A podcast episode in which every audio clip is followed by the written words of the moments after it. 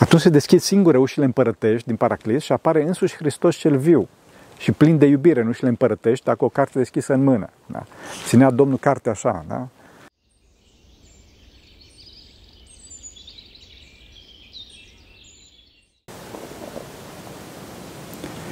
Slavă Tatălui și Fiului Sfântului Duh și acum și pururea și veci vecilor. Amin. Pentru rugăciunile Sfinților Părinților noștri, Doamne, Sfântul Hristos, Fiul lui Dumnezeu, miluiește pe noi.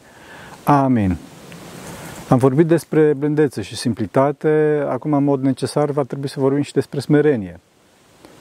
Numai că în cazul smereniei sunt total de acord cu Sfântul Ioan Scăraru care zice că cel ce nu are smerenia, habar nu știe ce e asta, da? Iar cel care o are, este imposibil să vorbească despre aceasta. Este ca și cum am încercat cineva, am, ar încerca cineva să descrie gustul mierii unuia care nu a gustat-o niciodată.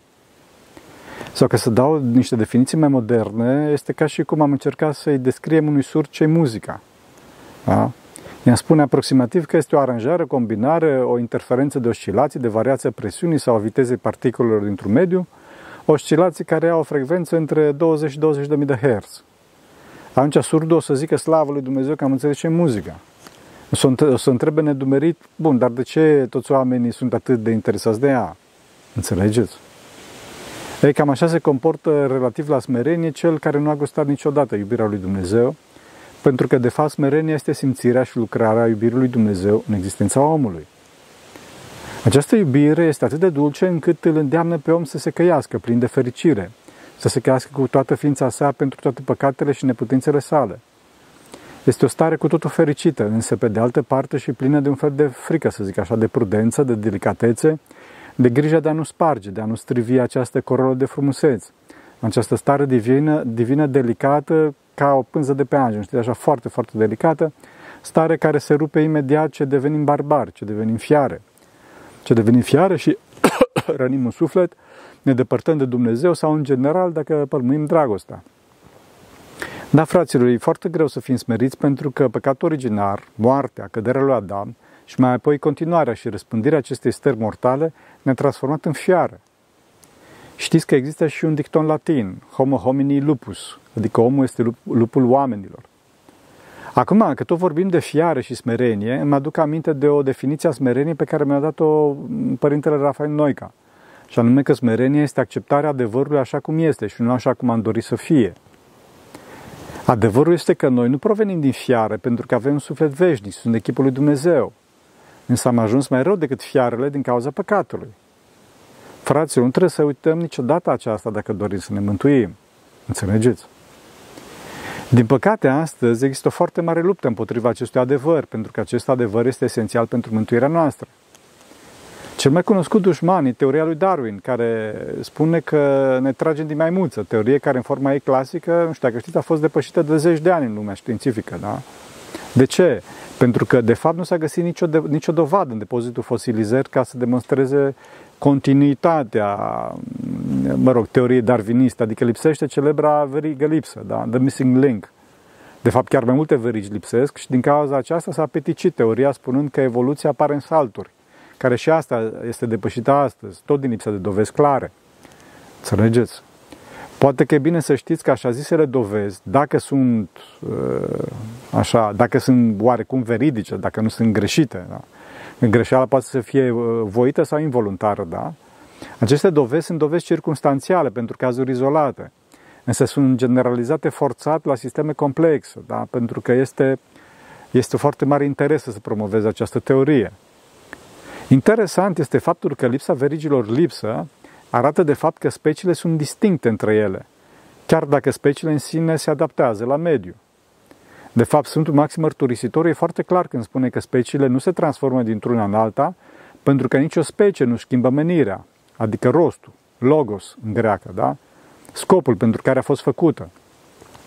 De fapt, fraților, dacă Dumnezeu perfecționează un design și refolosește ceea ce însuși, el însuși a făcut, ă, adică folosește acest design într-o altă specie a creației sale, acest principiu, asta, asta înseamnă că este un creator priceput și inteligent, care nu se contrazice pe sine. Și nu înseamnă faptul că o specie provine dintr-altă, fraților, mai atenție. De exemplu, uitați-vă la mâna mea, da? am degetul mic, degetul mijlociu, inelarul, degetul arătător și degetul mare. Vedeți cum se aseamănă între ele și sunt despuse într-o, așa zis, spărută evoluție. Dar asta nu înseamnă că provin unul dintre altul, ci că toate aceste degete provin dintr-o sursă comună. Sunt creați unui creator comun. Fraților, întâmplarea și explozia, fie ea și Big Bang, nu produc ordine și inteligență, da? Adică evoluționismul or nu produce ordine, da? Dacă detonați la întâmplare un cocktail molotov sau o bombă atomică, nu produceți ordine, ci din contră. Trebuie să așteptați să treacă efectele exploziei, ca, mă rog, cineva inteligent să poată restabili ordinea. Că tot vorbind de întâmplare, credeți că ochiul uman este produsul întâmplării? Sau dacă presupunem că mergeți pe o planetă îndepărtată și găsiți acolo într-un deșert un ceas extraordinar de complex, care merge perfect, credeți că este produsul întâmplării? Nu, desigur. Bun, acum, desigur că asta nu exclude adaptare la mediu, mutațiile genetice în cadrul acelea specii pe care Dumnezeu le-a pus din dragoste. Le-a pus din dragoste astfel încât specia respectivă și mai ales omul să poată să răspundă la diferitele schimbări care apar în istorie. Însă, așa cum spune Sfântul Paisia Gheoritul, un castravete poate să devină mai bun, o roșie poate să o faci mai bună. Sunt cimpanzeu, nu poți să-l faci om oricâte strădui. Înțelegeți? Vedeți că și conștiința noastră îi postează. De exemplu, dacă cineva îi spune altcuiva că este un cimpanzeu evoluat, un urangutan evoluat sau gorilă, gorilă evoluată, ca să vorbim și la feminin, da? Acest lucru este socotit o jignire și asta pe drept cuvânt. Omul ceva cu totul diferit, creat într-un mod diferit, adică prin sfaci, nu prin cuvânt. Și pentru un scop diferit, adică pentru un dumnezeire. Problema științei actuale este faptul că ea se ocupă doar de imanent, că este o știință fără Dumnezeu și deci o știință fără finalitate, fără sens real. Evoluționismul încearcă oarecum să peticească acest lucru, fără însă să dea un sens satisfăcător persoane, pentru că evoluționismul îl ține pe om închistat în, în regnul fiarelor da? și în imperiul aleatorului. Dincolo de asta, evoluția are ca fundament lupta pentru supraviețuirea între specii, selecția naturală, jungla umană, da? Care este total contrară stării sănătoase a unui suflet iubitor și pașnic. Înțelegeți? De fapt, evoluționismul se îndreaptă către moarte, o moarte unde un suflet rațional știe că nu e locul. Sufletul rațional acumulează, memorează, se perfecționează, se ostenește în labirinturi fără sens și în sfârșit toate se pierd în moarte. Se pierd în moarte. Asta este, așa zisul, evoluționism, fraților. Totul ar fi un absurd macabru dacă nu ar exista raiul, fraților, viața veșnică perfectă. Asta se vede, fraților, și în arta de astăzi, da? Mai ales în muzică. Nu ascultați, fraților, că vă împinge în depresie sau în revoltă. Numai în Dumnezeirii ajungerea la asemănare perfectă cu Dumnezeu, pe cât este cu putință, poate să satisfacă omului setea de victorie, de cel. Înțelegeți? Vedeți că animalele au un suflet supus materii. Ele își limitează interesele la trup, în principal, bineînțeles, la mâncare și sex. Nu știu mai mult. Vedeți că în perioada istorică de câteva, câteva mii de ani, pe care o știm foarte bine, nu s-a observat nicio tendință a animalelor de a construi o civilizație duhovnicească, de a înainta în spiritualitate. Nu-și pun întrebări, nu trăiesc drama păcatului și nu au ca principală țintă, principală preocupare perfecționarea duhovnicească. Cum spuneam, ele se limitează la trup. Și ceea ce numim noi inteligență la animale este de fapt o capacitate așa de învățare și de adaptabilitate. Se adaptează, bineînțeles, tot limitat la nevoile trupești. Deci sunt limitați la, limitate animalele la trup a ceea ce face bine trupului lor. Înțelegeți? E adevărat că astăzi noi, datorită faptului că am devenit mult mai, cu mult mai trupești și mulți dintre noi își limitează viața la trup, mulți nu văd niciun, niciun fel de problemă că am ieșit din maimuță sau, mă rog, dintr-un ancestor comun. Această optică a omului ca animal avansat îi adorme omului conștiința care îl mustră dacă se comportă mai mult sau mai puțin bestial, animalic, agresiv cu semenii lui. Pentru că atunci el se justifică fică prin, da, prin lupta pentru supraviețuire. Dacă avem ieșit din animale, zicând, asta e viața, peste cel mare înghite pe cel mic, toate astea. De fapt, vedeți că teoria darwinistă a ajuns să fie o ideologie de bază în societățile atee, agresive, chiar dacă n-a reușit în, în zoologie. De ce? Pentru că le validează agresivitatea acestor societăți. Din cauza asta, Sfântul Iustin Popovici vorbește foarte hotărât împotriva provenienței omului din fiară prin darwinism, bineînțeles. Dacă totul este redus la evoluționismul orb, aleator, da? chiar și dacă este un Dumnezeu undeva deasupra, atunci dispare și problema păcatului originar. Păcat care ne apasă atât, bineînțeles. Înțelegeți? Dispare și necesitatea mântuirii, dispare și necesitatea mântuitorului. Și legat de asta dispare înfierea și fenomenul sfințeniei. După știința atee, nu există păcat, ci doar, cum spuneam, un progres orb, fără sens, real, care se izbește de zidul morții. Fraților, numai Hristos ne oferă învierea, depășirea morții. Fraților, avem mai multe dovezi despre învierea lui Hristos decât despre existența lui Iulius Cezar.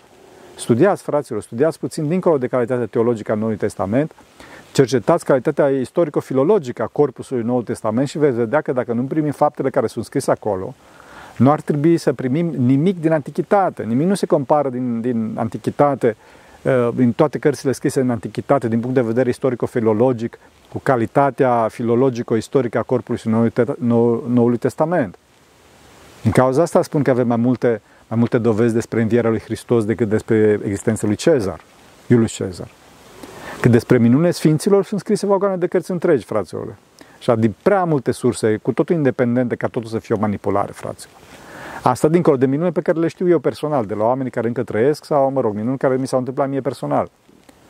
Desigur că aceste minuni includ și, ex- și experiența sufletului veșnic, a întoarcerii din moarte.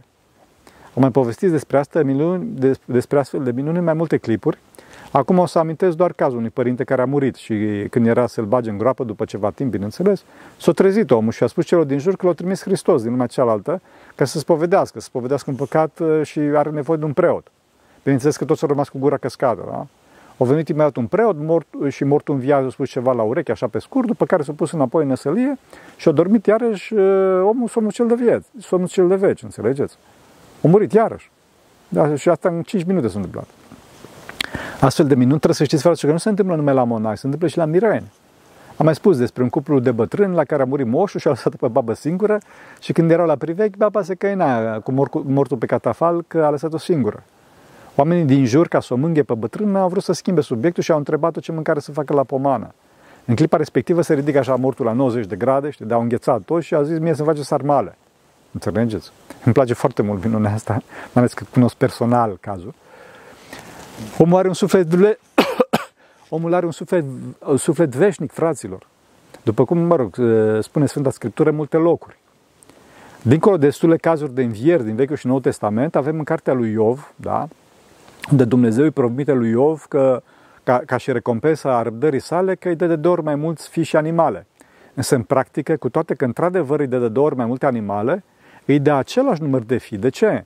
Pentru că fiii morți înainte trăiesc în veșnicie, în timp ce animalele nu au suflet veșnic, după cum spune și Sfântul Maxim Mărturisitorul.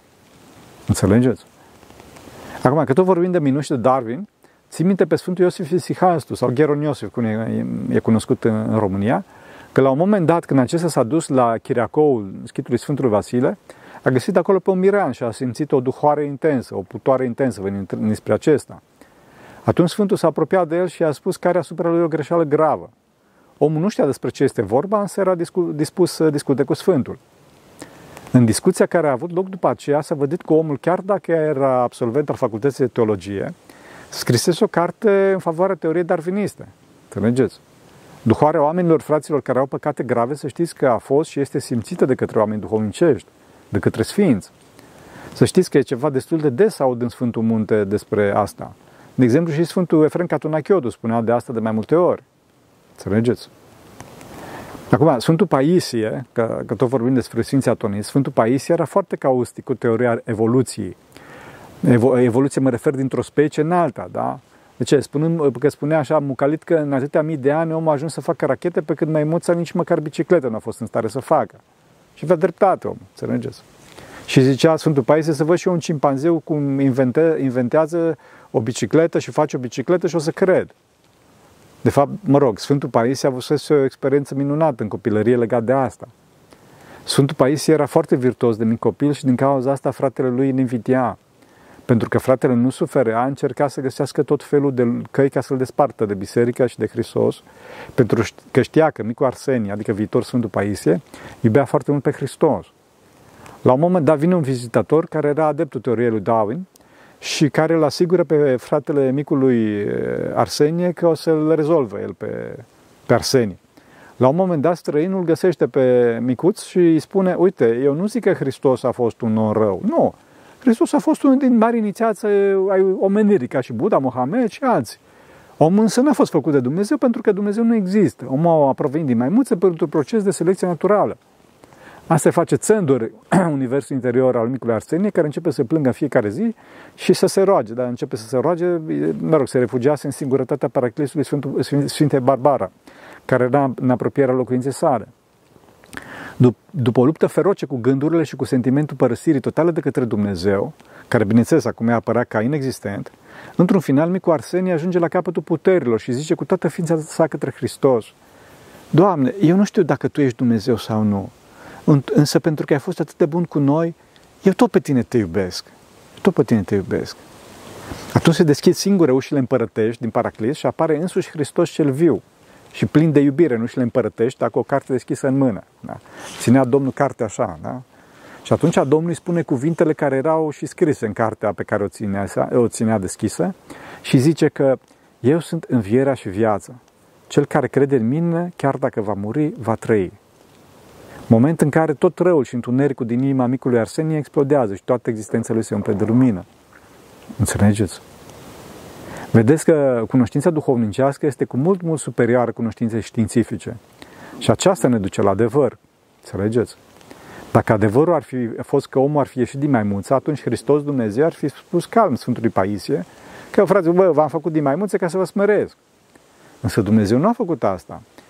Pentru că de ce? Pentru că dacă acceptăm că Dumnezeu ar alege aleatoriu dintr-o populație, să zicem, de sute de mii de cimpanzei, maimuțe, hominizi, ce-o fi ei, doar pe doi pentru a le pune suflet după chipul și asemănarea lui Dumnezeu, atunci implicit îl facem pe Dumnezeu total nedrept și tiran, nevrednic de iubirea sa. De ce? Pentru că a refuzat celălalt sute de mii fără doi de hominizi, da? l-a refuzat absolutul dar al Dumnezeirii. Înțelegeți? Pentru că animalele nu sunt libere să aleagă. Da? Acum că tot vorbim de asta, pentru că animalele nu sunt libere să aleagă, e nevoie de un act special, fraților, prin care Dumnezeu creează pe un om complet nou și nu derivat din animal. Chiar dacă a folosit aceeași materie, da, în pământ. Și bineînțeles, pe cât, pe cât a dorit Dumnezeu, cam aceleași principii creatoare, să zicem, da? Cam aceleași principii de proiectare. Înțelegeți? Deci omul e total diferit, chiar dacă Dumnezeu a folosit aceleași principii, dacă doriți. Asta este esențial. De ce? Pentru că prin om se arată Dumnezeu în mod deosebit în lume. Prin intensitatea harului său pe care animalele nu le au și mai ales prin întruparea sa. Prin întruparea sa. În cauza asta trebuie Dumnezeu, trebuia să creeze un om nou. Pentru că animalele nu, nu ajung la raționalitatea omului. Și când spun raționalitatea asta, raționalitatea se reflectă și în trup, într-un mod tainic. Dincolo de asta, hainele de piele, adică trupul animalic, depărtat de Dumnezeu, a fost dat oamenilor după ce aceștia au căzut prin neascultare. Da? Au căzut în păcat, adică. Înainte de păcat, oamenii aveau un trup aproximativ ca îngeri, da? dacă este să-l cităm pe Sfântul Grigore de Nisa, pe Sfântul Maxim Mărturisitor și pe Sfântul Ioan Damaschin. Cu adevărat, cu, cu alte cuvinte, trupul omului a, de, a fost duhovnicesc și nemuritor, iar după păcat a devenit biologic, animalic, coruptibil, muritor. Înțelegeți? Asta spune Sfânta Scriptură și Sfinții Părinți Luminați de Dumnezeu, ce personal care, după cum spuneam, au o știință mult mai presus decât bâlbelele științei.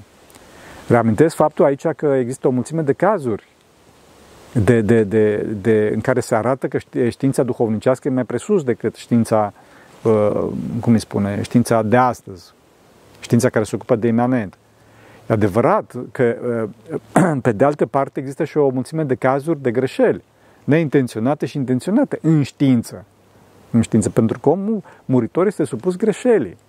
Pe când descoperirea de la Dumnezeu, nu. Acum, pe de altă parte, trebuie să știți că Sfinții Părinți erau luminați de Dumnezeu. Și chiar dacă în probleme care nu țin de mântuire, probleme științifice și de altă natură puteau să nu aibă cunoștința de plină, în problemele legate de mântuirea omului, pronia lui Dumnezeu ilumina, ilumina și valida prin biserică, fraților. Pentru că biserica se ocupă cu mântuirea omului. Și problema asta a, a provenirii om din maimuță are o problemă, e, o, e o problemă legată strict de mântuirea omului. Înțelegeți? Pe de altă parte, în biserică, eu cunosc chiar astăzi două cazuri la care, mă rog, nu pot să dau numele. Într-un caz, cineva a avut probleme cu diavolul pentru că a acceptat din neștiință, da, un anumit evoluționist creștin care admitea proveniența din animală. În timp ce în celălalt caz, omul nu se mai putea ruga deloc. Chiar dacă avea, să zicem așa, rugăciune neîncetată, da? Pentru că a zis, măi, poate să fie adevărat. Din cauza asta, s-o, s-o, în clipa în care zis asta, s-a oprit rugăciunea în inima lui. Și efectiv s-a blocat într-o stare de gheață demonică, nu mai putem să facă nimic. Până când a alungat gândul, așa să zic, pozitiv la adresa evoluționismului dintr-o specie în alta. De fapt, fraților, Sfântul Munte și toți Sfinții contemporani și din vechime sunt împotriva acestui evoluționism, fie și el evoluționist teist, cum se numește, care acceptă intervenția lui Dumnezeu în creație. Da? Adică trecerea, trecerea dintr-o, dintr-o specie într-alta. Chiar și în temnițele comuniste, fraților, au fost mărturisitori pe această temă, mărturisitori cărora comuniștii nu le-a putut răsturna poziția. Desigur că a chinuit, însă asta e altceva. Țin minte, era un teolog foarte cunoscut care, după o lungă expunere a comuniștilor în care încercau să dovedească că omul a ieșit de maimuță, a fost întrebat în plen, cu un aer așa batjocoritor și tendențios despre, de, de comuniști. Ei, acum ce mai zici, tovarășe? La care teologul a răspuns cam, ceva de genul. Cei care cred că au mama maimuță, au mama maimuță, iar cei care cred că au tată pe Dumnezeu, au tată pe Dumnezeu.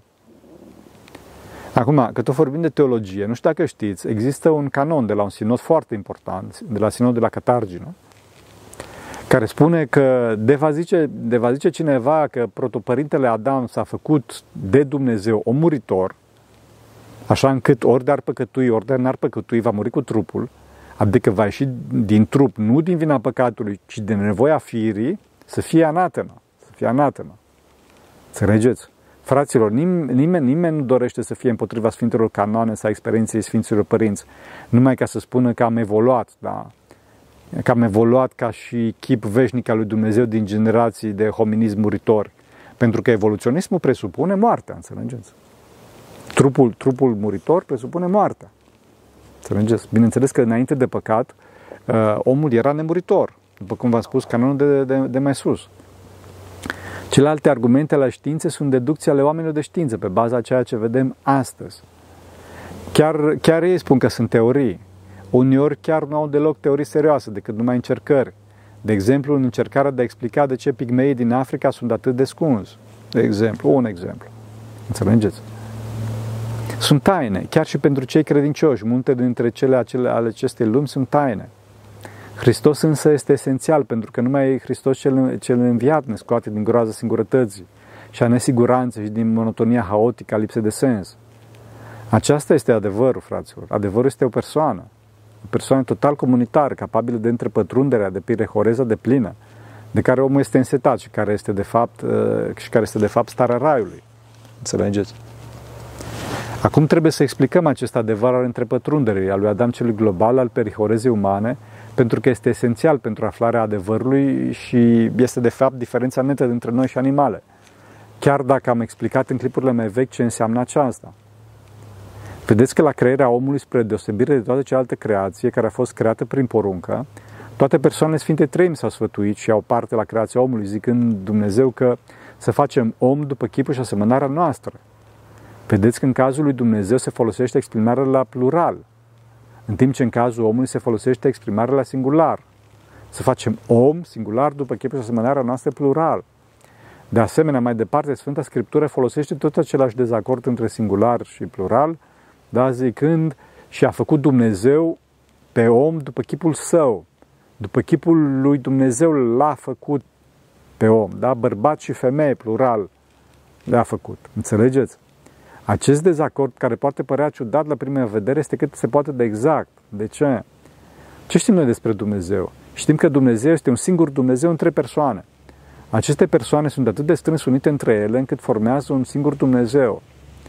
Asta se numește în termeni teologici perihoreză, întrepătrunderea persoanelor. Nu există o imagine exactă din lumea sensibilă care să descrie această realitate duhovnicească, însă vă puteți imagina așa trei fascicule de lumină care se întrepătrund formând un nou fascicul. Sunt trei și unul în același timp. Sau ne putem imagina trei sunete de la trei instrumente diferite. Sunt trei, dar totuși unul. Ei, de vreme ce unicul Dumnezeu în trei persoane l-a creat pe om după chipul și asemănarea sa, înseamnă că Dumnezeu nu a creat o, miliard, o miliardă de oameni cât suntem acum, ci un singur om, un singur om după chipul și asemănarea sa. Că El este un singur Dumnezeu, un singur om format din multe persoane, două genuri, masculin și feminin după cum Dumnezeu este format din trei persoane. De fapt, frapților, Dumnezeu a creat o minte gigantică după chipul său în care toate aceste persoane să fie întrepătrunse. Să ne cunoaștem gândurile unii altora, să ne partajăm trăile unii altora și să conducrăm cu toții într-o înțelegere totală, păstrându-ne fiecare specificitatea sa, pentru același scop comun, care este în Dumnezeirea, perfecțiunea personală veșnică. Ăsta e scopul, înțelegeți? Cu cum vine această conlucrare, vă puteți imagina cum conlucrează mădularele într-un trup, într-o înțelegere, coordonare totală și naturală. Vedeți că eu acum vă vorbesc, respir, mențin echilibru și toate acestea într-o coordonare naturală, în care toate părțile trupului meu cooperează pentru un scop care acum este, mă rog, să încerc să, ca să vă vorbesc, să vă ajut cu ajutorul lui Dumnezeu, bineînțeles. E un elicopter aici, cred eu, care vine, așa. Dar să continuăm. Deci când Sfântul Apostol Pavel vorbește în mai multe ori despre biserică, despre un trup cu multe mădulare diferite, a cărui cap este Hristos, fraților, nu face poezii sau figuri de stil, ci spune chiar realitatea concretă. Din păcate însă, noi astăzi nu mai trăim această realitate. De ce? Pentru că suntem îmbucățiți de păcat.